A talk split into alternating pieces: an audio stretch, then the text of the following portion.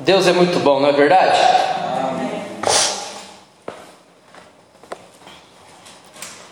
Ai, Jesus, é, é, é muito bom quando. Não. Vamos lá. Abra sua Bíblia comigo no livro. Opa.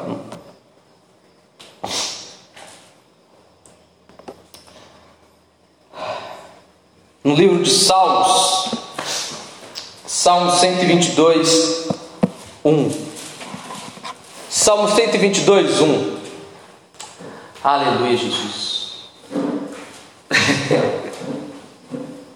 Salmo 122, 1. Salmo 122, 1 diz assim: Alegrei-me com os que me disseram, vamos à casa do Senhor. Feche seus olhos. Pai, obrigado pela Sua palavra queremos aprender algo novo e mais do que aprender, queremos viver algo novo. Então, nos ajuda, em nome de Jesus, amém. Pode se assentar. Gente, eu amo vocês, vocês são top. Já falei isso, né? Amém?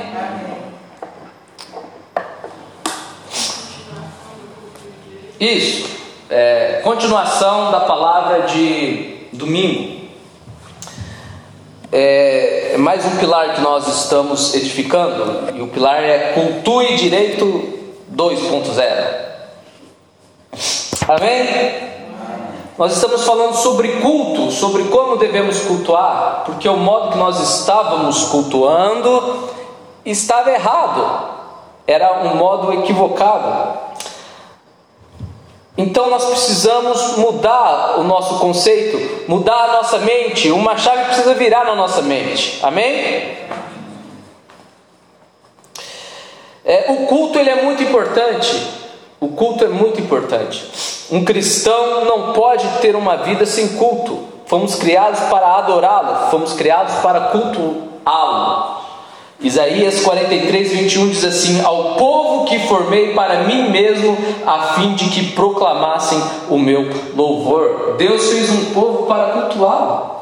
Entre tantas funções que nós temos, Ricardo, uma delas é de prestar culto a Deus. Pastor, eu não sei para que eu fui criado. Deixa eu te falar, você foi criado para prestar culto a Deus. Você foi criado para ocupar o lugar do diabo o lugar de Lúcifer. O que Lúcifer fazia? Prestava culto a Deus. Ele era o responsável pelo culto, pelo louvor, pela adoração no céu. Por que você acha que ele é, que ele é tão furioso conosco? Porque agora nós somos a bola da vez. Nós somos a menina dos olhos de Deus. Amém? Assim como o diabo, nós somos criatura, mas pelo diabo o filho não morreu, ele morreu por nós. Por isso que ele fica furioso. Por isso que ele é invejoso, ciumento. Quem está entendendo? Amém. Amém? Então cultue direito. Cultue direito. Eu vou dar, fazer uma, uma introdução breve do que nós conversamos domingo, não vou entrar em muitos detalhes e para já entrar no que eu quero conversar hoje. Nós não sabemos cultuar. É... Achamos que ficar em casa assistindo uma live, assistindo um culto ou um devocional, isso é culto. Não, isso não é culto. Aliás, esse espírito, esse sentimento, essa sensação de ficar assistindo tem afetado a nossa igreja. Porque em casa somos telespectadores e quando chegamos na igreja agimos da mesma forma. Então eu vim aqui para ver o que vai ser feito. O culto não é uma plateia assistindo a um show. O culto é a plateia fazendo o show, participando do espetáculo. Você não veio aqui ver um culto, você veio aqui fazer um culto, prestar um culto. Aliás, o culto é, nós fazemos, e Deus é quem recebe. Amém? Amém? Então, nesse sentido, você nunca pode ser ingrato. Ah, hoje eu não senti nada no culto. A culpa é sua, porque você é responsável pelo culto que você cria. Quem está entendendo? Eu crio um culto. Eu crio o culto para Deus. Então, se eu não sinto nada no culto, a culpa não é de Deus, a culpa é minha. Porque quem fez o culto foi foi eu. Cultuar é recepcionar a Deus. Então, da maneira que você recepciona a Deus, diz muito da maneira que ele vai interagir com você. Algumas pessoas vêm para a igreja, ficam bocejando, ficam caindo de sono, e ainda quer receber de Deus uma resposta para o seu maior problema. Não é assim que funciona. Sabe, a Bíblia diz: não entristecer o Espírito Santo. O Espírito Santo tem sentimentos. O que você acha que o Espírito Santo pensa de você quando o pastor diz agora é hora de levantar e você fica sentado? Você não está entristecendo o pastor, não, está sim. Mas também está entristecendo o Espírito Santo aquele que é o responsável por mudar as nossas vidas. Jesus disse: Eu preciso ir, porque se eu não for, eu não vou enviar o conselheiro. E a palavra ali no original grego é outro igual a mim, outro da mesma natureza que eu. Então, por diversas vezes nós estamos entristecendo o Espírito Santo, porque não estamos cultuando direito.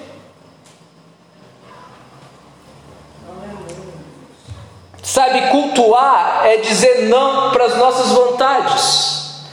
Romanos 12 e 1 diz assim: Portanto, irmãos, rogo-lhes pelas misericórdias de Deus que se ofereçam em sacrifício vivo, santo e agradável a Deus. Este é o culto racional de vocês. Então, eu disse domingo que cultuar é um, uma é uma atitude em comunhão com os irmãos. Então, raramente eu cultuo sozinho. Cultuar é uma atitude em irmãos. A Bíblia vai dizer que estavam, Atos 2, estavam todos reunidos em um só lugar. Então veio do céu como um som. Quem lembra? O Espírito Santo. Por quê? Porque estavam todos. Vamos lá, ajuda eu. Estavam todos reunidos.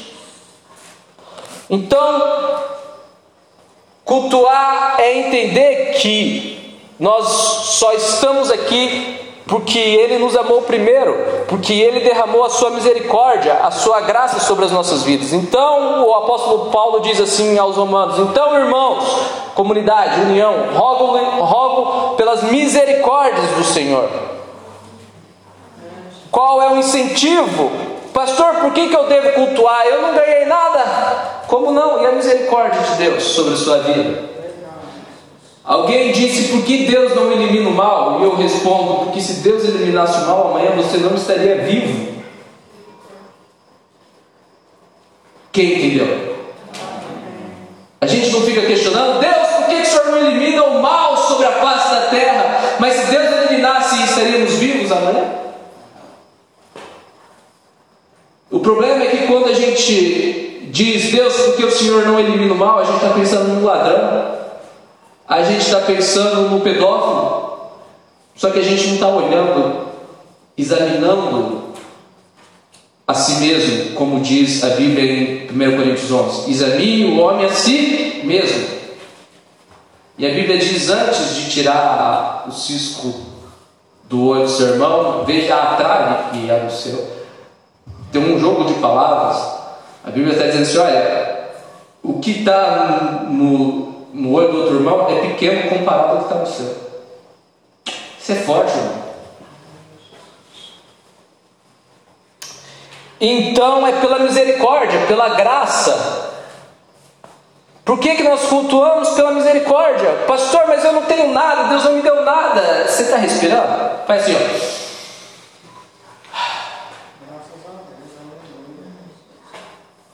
Sabe, essa pandemia veio para mostrar que até o ar nós precisamos valorizar. E nós não valorizamos. Não valorizamos. Então é pela misericórdia de Deus que ofereçam. Aí o texto continua dizendo, é, a gente trabalhou detalhado domingo esse texto. Primeiro, primeiro Romanos 12, deixa aberto aí, 12 e 1. Ou primeiro Romanos, Romanos 12 e 1. É, portanto, irmãos, rogo-lhes pelas misericórdias de Deus que se ofereçam. Cultuar é oferecer, Jaque. Cultuar é oferecer, Ricardo. Então eu não vou na igreja para receber, eu vou na igreja para para entregar, para dar, para oferecer. Sabe, você precisa se perguntar quando é dia de culto, o que Deus quer de você? Deus, o que o Senhor quer de mim hoje no culto? O que eu posso te dar? O que, eu posso entregar? Agora nós viemos para a igreja para cultuar, mas com o intuito de receber uma palavra, receber uma direção, receber um milagre. Mas o texto vai dizer que a gente precisa antes oferecer. A Bíblia diz que aquele que perder, aquele que dá a sua vida por amor de Deus, vai encontrar uma vida. Amém? A Bíblia diz assim que maior e mais alto é o caminho, é o plano de Deus para nós. Existem dois planos: o nosso plano de vida e o plano de Deus para as nossas vidas. E Deus diz assim que a gente precisa dar o nosso caminho a Ele. Consagre o seu caminho ao Senhor. Confie a Ele os seus planos e eles serão bem-sucedidos. Provérbios Amém, gente? Então, culto é oferecer, culto é oferecer, Rosilda. Então, se eu não fui tocado, se eu não recebi nada, é porque eu não ofereci, eu apenas sentei e fiquei vendo a banda passar. Lembra dessa música? Ninguém? Lembra, Marlene? Eu estava à toa na vida. A gente não pode ficar à toa na vida no momento de culto, irmãos? Um sacrifício vivo. Por que sacrifício vivo? Porque no Antigo Testamento, no momento de culto, era necessário ter um sacrifício de animal, um sacrifício morto. Mas agora não é mais necessário o sacrifício do cordeiro, porque o nosso cordeiro já morreu por nós. Agora nós oferecemos um sacrifício vivo. Nós, por inteiro, somos o sacrifício. Então, quando o, o pregador, o dirigente, o que está aqui na frente diz assim: irmão, levante as mãos, mas você está morrendo de dor, igual estou hoje, não tem a ver com a sua capacidade, tem a ver com o sacrifício que você pode oferecer. Então você levanta as suas mãos. E o seu corpo está cansado porque você trabalhou, mas não tem a ver com o seu cansaço, tem a ver com o sacrifício que você pode dar. Quando eu estou cansado e eu chego na igreja e o pregador fala, a pessoa que está na frente, levanta, ah, eu estou cansado, é, é, é, bate palma, ah, eu estou cansado, é, levanta suas mãos, eu estou cansado. Deixa eu te falar, você não está cultuando. Sacrifício vivo, irmão, é isso que significa o texto. Santo, o que é santo? Santo no hebraico, a palavra é kadosh. Kadosh é separado. Igual quando Deus falou assim para separarem, para construírem os utensílios, os utensílios do templo. Aqueles utensílios, quando Deus falou assim, ó, separe os utensílios, e foi feito na medida, na proporção exata. Deus foi criterioso em dizer, ó, a medida é essa, tem que ser desse jeito, tem que ser de ouro, esse tem que ser a palavra ali é santo, é kadosh. É a ideia de separado para uma finalidade.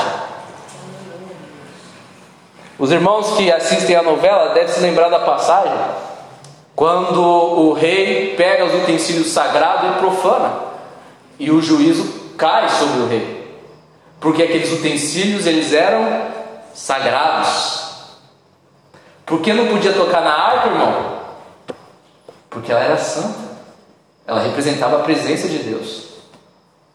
Então o, o profano não toca no santo. Porque Deus falou para Moisés: Olha, olhe pela fenda da rocha. Quando eu passar, você vai me ver. Porque Deus é santo e o profano não consegue chegar no santo e não ser morto, não ser.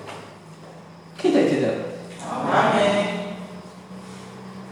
Mas quando Jesus morreu, a Bíblia vai dizer que o véu que separava o lugar santo do santo dos santos onde apenas o sumo sacerdote entrava uma vez por ano, a Bíblia vai dizer que o véu se rasgou.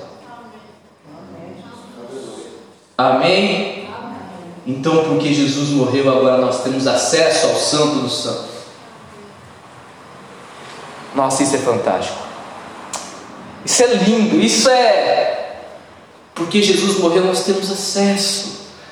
Por que, que a gente desfruta da presença, sabe? Às vezes a gente fica se perguntando: quando chegar no céu vou conversar com Abraão, quando chegar no céu vou conversar com Davi, quando chegar no céu vou conversar com João Batista. Deixa eu falar algo para vocês: eles vão fazer fila para conversar com a gente, para saber como é ter o Espírito Santo dentro de vocês, como é ter o Espírito Santo caminhando entre vocês, como era isso. Porque na época deles o véu estava lá ainda, não tinha se rasgado. E a gente temos e não valorizamos. Deus deu o seu melhor. A gente nunca pode dizer o melhor de Deus está por vir. A gente tem que dizer o melhor de Deus voltará, porque o melhor de Deus já foi dado, Jesus. Não existe nada melhor do que Jesus. Então Deus deu o seu melhor e voltará. Então o santo é separado. Então a gente tem que prestar um culto como oferta de sacrifício vivo, santo, separado. Separe o, o dia para cultuar a Deus. Sabe, não invente moda, não invente coisas em cima da hora. O dia de culto, ele precisa ser separado na sua vida. Não sou eu que estou dizendo, é o texto, irmão.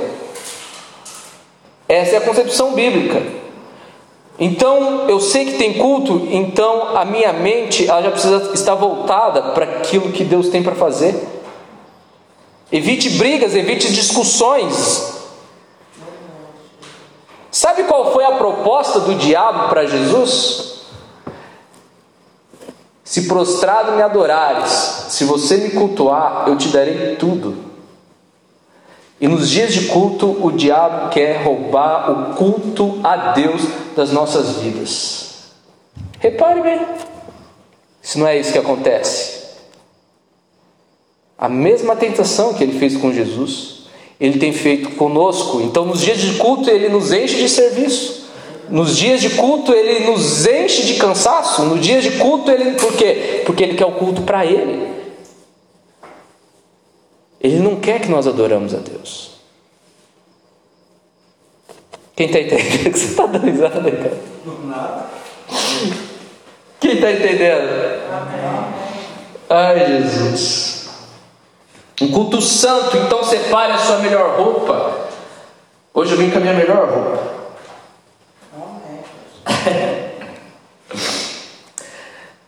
separe o seu tempo. O culto é sete e meia que começa, irmãos. Não inventa nada seis e meia, sete horas. Não, vou no mercado rapidinho. Cuidado. Cuidado, a gente precisa ter discernimento. O diabo ele é um psicólogo milenar, já disse isso aqui várias vezes, e, e, o que ele quer é roubar o culto a Deus. Porque se ele rouba o culto a Deus, ele rouba a resposta de Deus para as nossas vidas. E se ele rouba a resposta de Deus para as nossas vidas, nós caminhamos diante das respostas do diabo para as nossas vidas. Quem está entendendo? Porque se uma vez a gente não sabe qual é o caminho, qualquer caminho que a gente anda é o caminho do diabo. Se eu não entro pela porta estreita, qualquer porta que eu entro não é de Deus, é do diabo. Se eu não estou do lado de Deus, qualquer lugar que eu esteja é do diabo. O muro é do diabo, o outro lado é do diabo. Então por isso ele tenta roubar. a maior guerra do diabo para nos fazermos não cultuar a Deus é aqui ó, na nossa cabeça, na nossa mente. Por isso o texto continua dizendo, Romanos 12, 2: Mas renovem a sua mente. Não amoldem a sua mente com o padrão deste mundo, mas renovem a sua mente, vigiem a sua mente, a palavra diz que nós devemos levar cativos a Deus os nossos pensamentos. Então o que, que você está pensando agora? Por vezes o que nos faz deixarmos de cultuar a Deus são pensamentos. Deixa eu te falar algo. O diabo ele não lê pensamento, mas ele sabe quando o pensamento dele foi aceito por nós. Porque ele não se voltou. Entendeu? Ele não é onisciente, ele não tem a capacidade de ler o pensamento.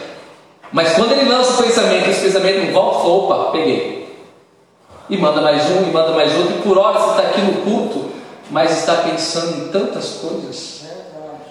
Irmão, deixa eu te falar, o diabo não vai lançar um pensamento terrível, não. Às vezes é o que você tem que fazer amanhã. Às vezes é, será que eu deixei o gás ligado? Às vezes é, é, é tudo para tirar o foco.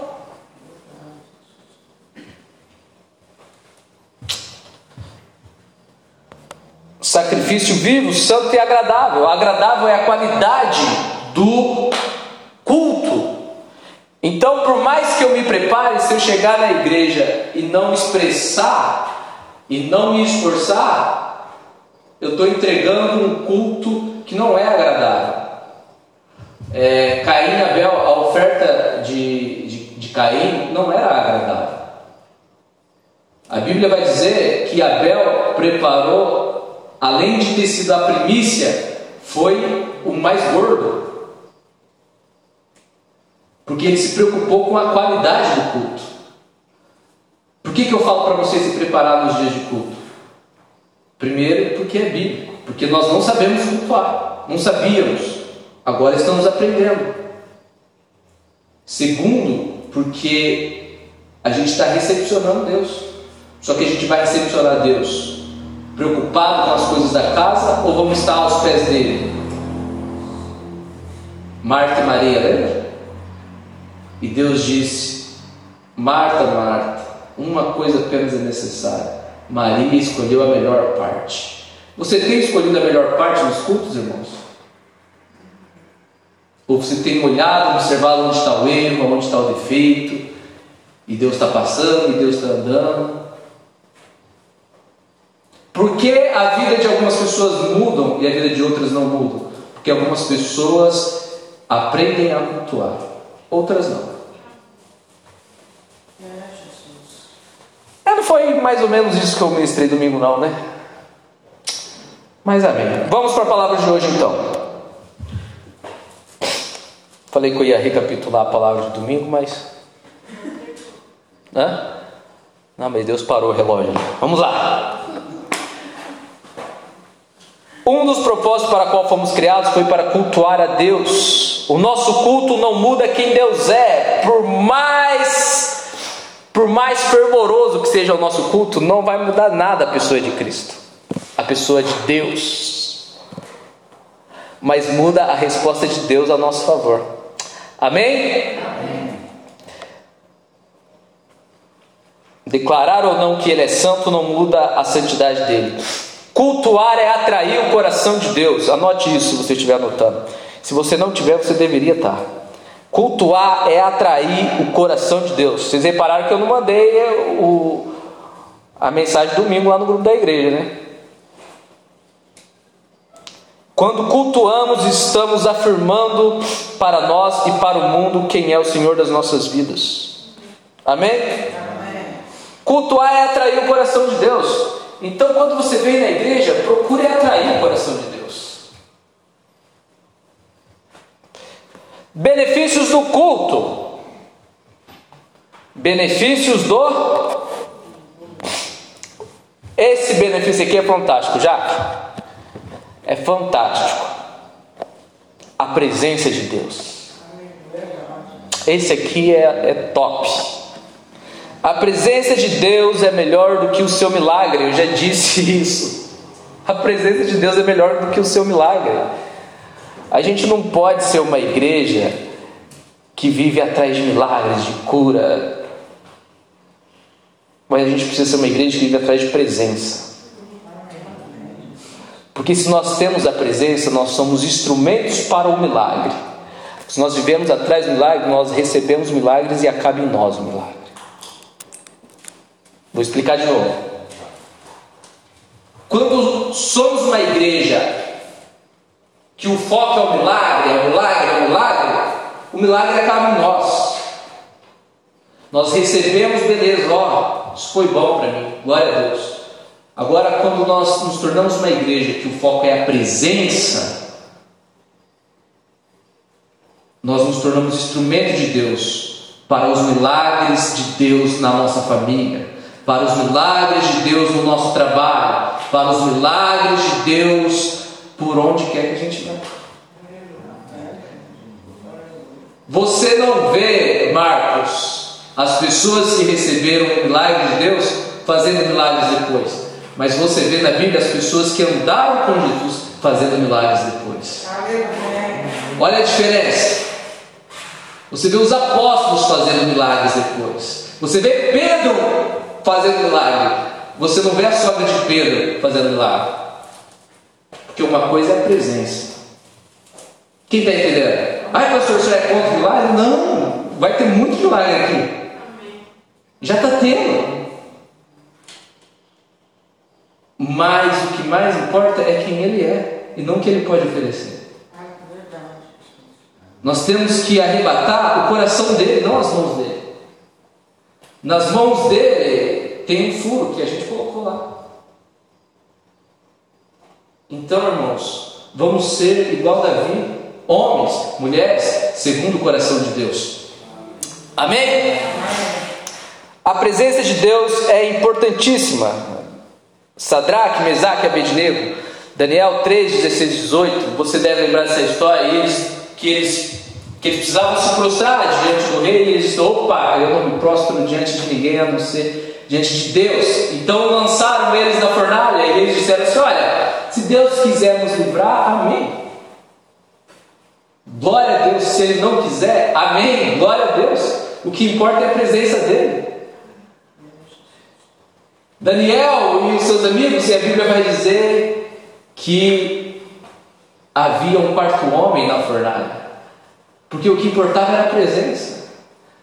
Não importava o fato deles não ter sido queimados, o que importava era o fato que havia um quarto homem na fornalha. Dá um glória a Deus forte aí já. Ai, gente, a gente tem que amar a presença de Deus. Amar, amar.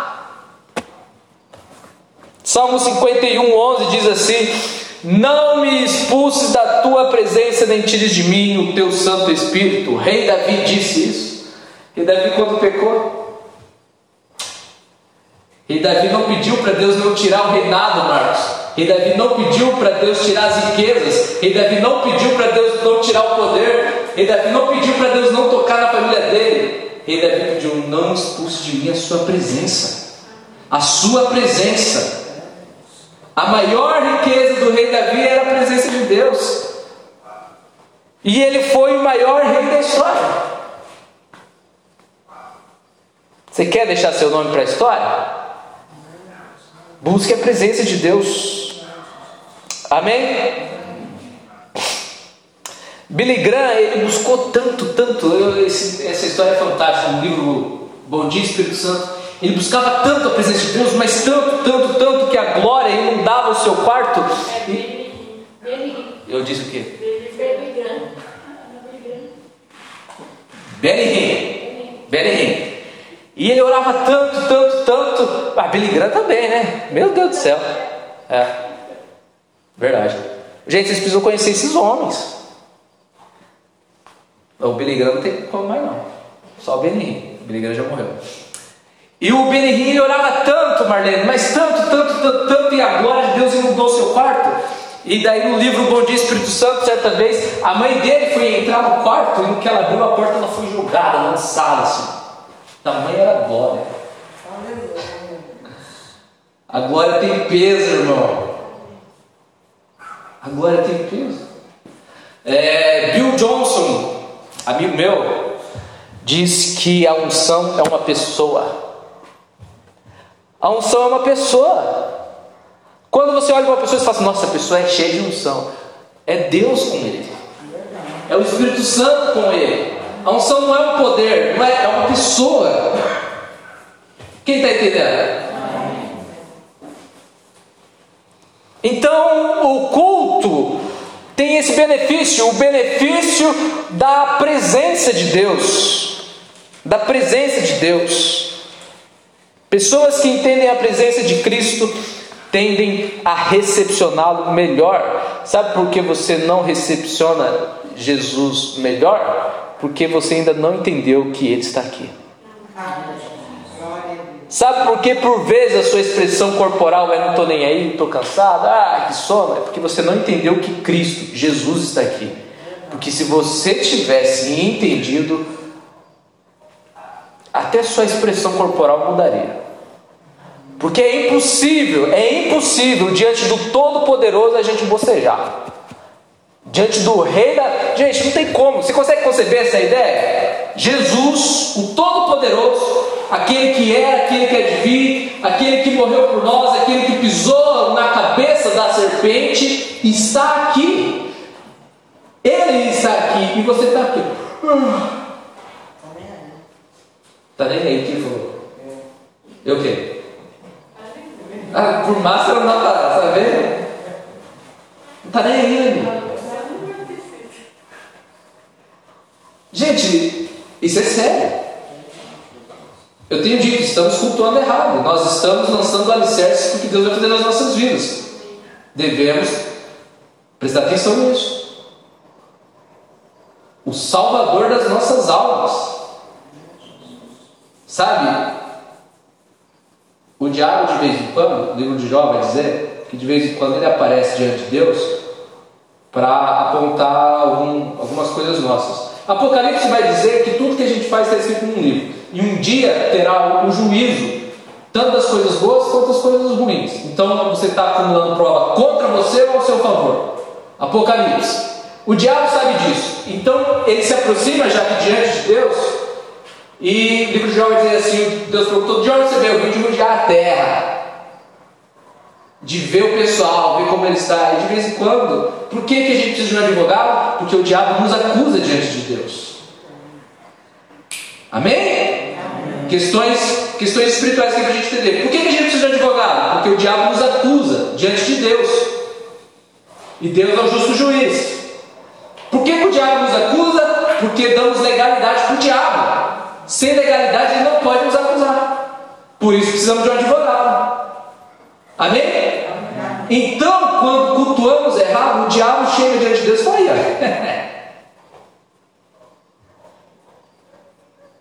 Está entendendo? Ai, estou desanimado. Hoje é o diabo aí, ó. Teu filho está lá, sua presença está lá, e aí como ele está tratando a presença do seu filho? Ele está acusando. Ele está apontando. As provas das nossas atitudes, ele está olhando e está falando aí, ó. Aí, como é que está a situação? Olha como é que está a situação da Lene aí. Olha como é que está a situação do pastor aí. Olha como é que está a situação aí do Ricardo. Aí, ó. Pode levantar a mão, levantou. Gente, isso aqui é sério. Ele nos acusa diante de Deus. Irmãos, Deixa eu falar algo para vocês. Se não fosse Jesus, nós já estaríamos mortos diante das acusações do diabo. Porque o que dá direito para o diabo tirar a nossa vida é o pecado. O salário do pecado é a morte. Se não fosse Jesus levar sobre ele os nossos pecados, nós já estaríamos mortos. Então, aquele que levou sobre si os nossos pecados está aqui e nós não estamos nem aí.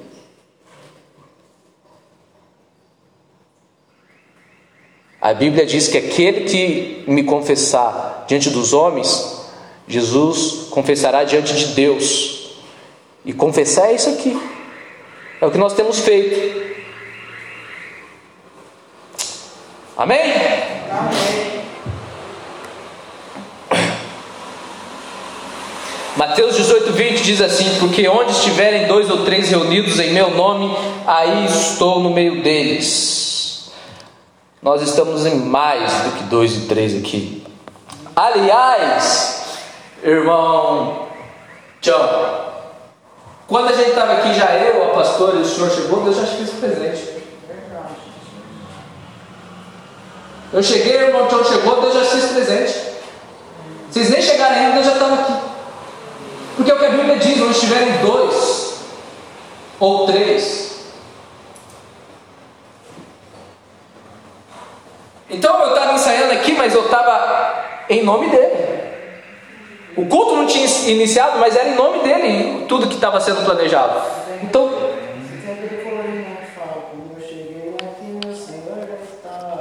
É, ué. Então tudo que nós fazemos Aqui, antes do culto, Deus faz presente. Aliás, irmãos, deixa eu te falar algo. Não diga que você vai para um culto. Diga que você vai para um encontro. Mude o seu linguajar. Porque quando você fala, o seu cérebro muda. Opa, é um encontro? Então peraí, eu preciso me preparar. Ah, então não é um culto, é um encontro? Peraí, eu preciso me arrumar. Ninguém vai para o encontro sem se arrumar. Ninguém vai para o encontro sem se preparar. Ainda mais um encontro com Deus. Ainda mais um encontro com Deus. Amém? Eu, quando namorava a pastora e que ia para os encontros com ela, andava nos para. Não andava, gata? Ei, mulher. Me arrumava, era tudo bonitinho, cheirosinho. Não era cheiroso? A gente tem que se arrumar para o encontro. A gente vem para a igreja e não se arruma. Não estou falando de roupa, estou falando de coração. Estou falando da mentalidade. Deixa eu te falar, todo domingo e quarta, às sete e meia, você tem um encontro com Deus. Um encontro, gente. Por que não cultuamos? Porque a nossa mentalidade é uma mentalidade religiosa, pragmática, ritualística. Agora, quem tem relacionamento, quem valoriza a presença, entende que tem um encontro. Amém? Amém. Então, por ter um encontro, eu me preparo, eu crio expectativas, eu me programo. Aí chega aquele parente enviado do no horário de culto. Irmãos, tem que ser mais esperto. Agora não, agora tem um encontro. Quer ir comigo nesse encontro? Sabe, é nessas horas que a nossa fé é testada. Nossa fé não é testada nos momentos bons, nos momentos que exigem a nossa fé. Aí ela é testada. É nessas horas que a gente vê a fidelidade. Alguém disse: Eu nunca traí a minha esposa. E alguém perguntou: Mas você já foi tentado? Alguém quis ficar com você? Não. Então, filho, você não provou fidelidade nenhuma. Vi isso no Homens com Propósito, Marcelo Gomes falou. Como eu provo a minha fidelidade com Deus? Quando eu preciso ir para a igreja e chega alguém em casa. Como eu provo que Deus é maior na minha vida? Como eu provo a minha fidelidade com Deus? Quando está frio. Não é quando está calor, quando está gostoso. Quando está chovendo. É, você prova se você é fiel ou não. Amém? Vou ter que continuar domingo essa palavra.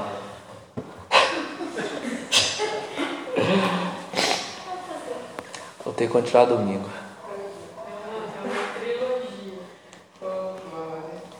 Amém, Jesus. Não, vou falar aqui rapidinho. Segunda coisa, segundo benefício. Pô, pode ir, pode ir, Rosana. Você fica comigo até o final aqui? Fica, Ricardo. Hoje você pode. Vamos lá. Vou, vou falar, é, gente, é porque. Amém? Vamos, vamos lá, vamos lá. Marca acorda cedo, pode, Marcos? Então tá. Mas você vai trabalhar? Não? Então é só, só o Ricardo e a Jaque. E a pastora pode ser que saia qualquer hora, né? Então vamos lá. Gente, eu já disse, no avivamento, a gente está orando por avivamento. Quando o avivamento vier, não tem orar para acabar culto. Então se prepare. Ou presta atenção no que você está pedindo. Deus, aviva a minha vida. Você tem certeza? Tem certeza você aguenta o avivamento de Deus? Deus me inunda com a sua presença. Tem certeza que você aguenta? Se prepare, irmão. Amém? Amém. Então vamos lá. É, segundo benefício do culto, o primeiro benefício é a presença. O segundo benefício é o manifestar sobrenatural. Eu acho incrível como Deus opera de forma sobrenatural quando tem unidade. Pode reparar, é numa vigília, são em cultos. Sabe, eu várias vezes, várias vezes, Fui tocar de maneira sobrenatural no quarto, sozinho. Várias vezes. Mas quando a gente está reunido, irmão, é diferente. É diferente. A gente vê na Bíblia, estavam todos reunidos num só lugar. Atos 2, 1, 4. Chegando o dia de Pentecostes, estavam todos reunidos num só lugar. De repente veio do céu um som como de um vento muito forte, encheu toda a casa na qual estavam assentados. E viram o que parecia línguas de fogo, que se separaram e pousaram sobre cada um deles. Todos ficaram cheios do Espírito Santo e começaram a falar noutras línguas, conforme o Espírito os capacitava. Detalhe: não é a língua dos anjos aqui no texto, aqui é outras línguas, outros idiomas. Então começaram a falar inglês sem nunca ter falado. Começaram a falar japonês sem nunca ter falado. Começaram a falar francês sem nunca ter falado. Não tem cursinho mais rápido do que o Espírito Santo. Ô Marcos, suas crianças precisam aprender inglês. Apresente o Espírito Santo para elas. Entendeu? E eles começaram a falar em línguas. Línguas porque estavam todos num só lugar. E a ideia de união aqui é, é unidos em foco, visão, unidos com um propósito, com um objetivo. Por que, que as coisas, irmã Lúcia, acontecem na vigília e por vezes não acontecem no culto? Porque no culto, a gente primeiro a gente não sabe cultuar. Então a gente vem com o pensamento, a gente não se dispõe, a gente não se sacrifica, a gente não oferta, a gente fica assistindo. Ficava. Não vamos ficar mais. Em nome de Jesus. Agora na vigília, quem se dispõe aí para a vigília já vem com esse pacote, já não, eu vou ir, porque alguma coisa vai acontecer. Primeira coisa que a pessoa pensa, alguma coisa vai acontecer lá. Ela já começa a criar expectativa, porque ela ouvia histórias sobre vigílias. Então, na vigília não tem celular, na vigília não tem luz, na vigília não tem um levita. Na vigília existe um foco, e o foco é Cristo. E na vigília a gente tem a sua criação, a natureza. Então, as coisas acontecem. E sabe por que, que as coisas acontecem? Porque na vigília nós rompemos. E aqui está o segredo para manifestar sobrenatural de Deus. Eu vou romper com Deus e o sobrenatural dele já tem acontecido na minha vida. Mas deixa eu te falar algo, irmãos. Se você quer ver o sobrenatural de Deus, você precisa romper. Não esqueça a palavra romper. Sabe o que é romper, Lili? Romper é na hora que você não aguenta mais, você vai mais um pouco. Isso é romper. Pastor, estou cansado de ficar de pé. Agora é a hora. Está chegando quase no nível de romper. Fica mais um pouco. Pastor, estou cansado de orar. Agora é a hora.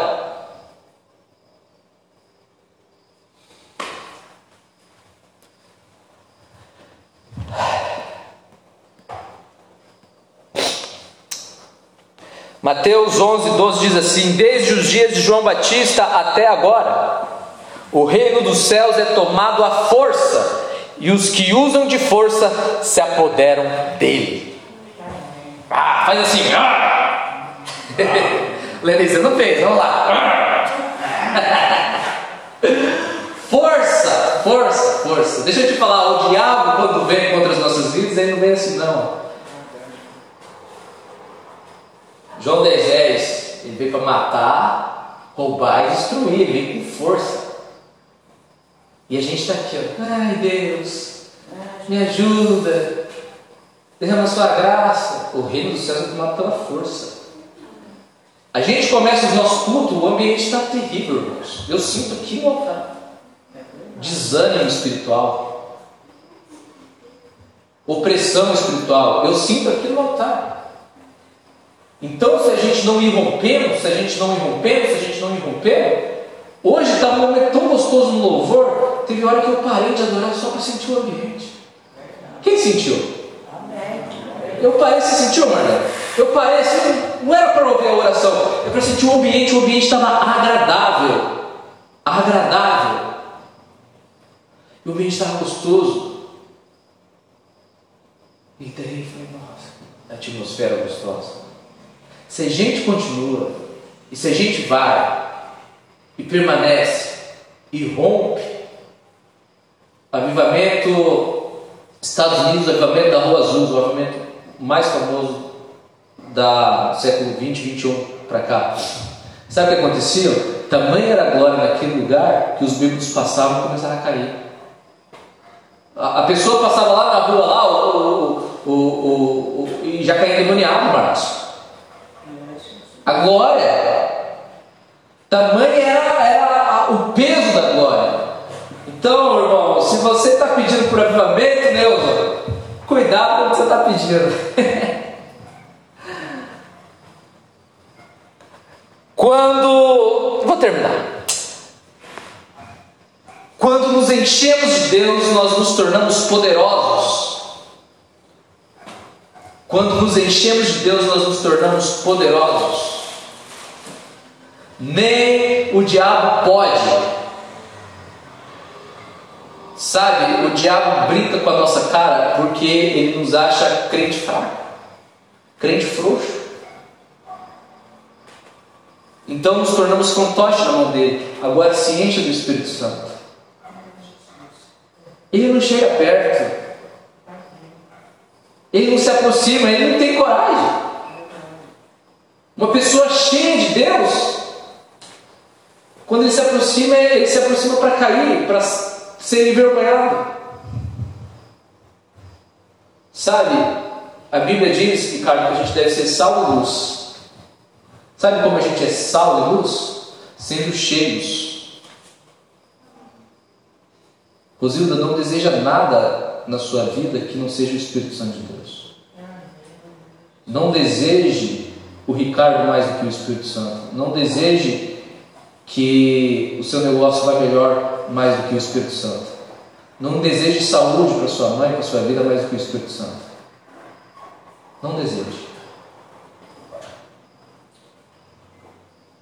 Amém? Amém.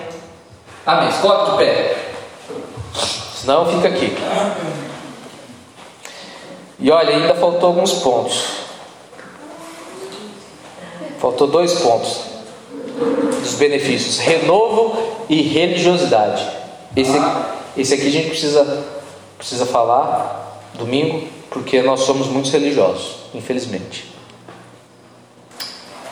Amém?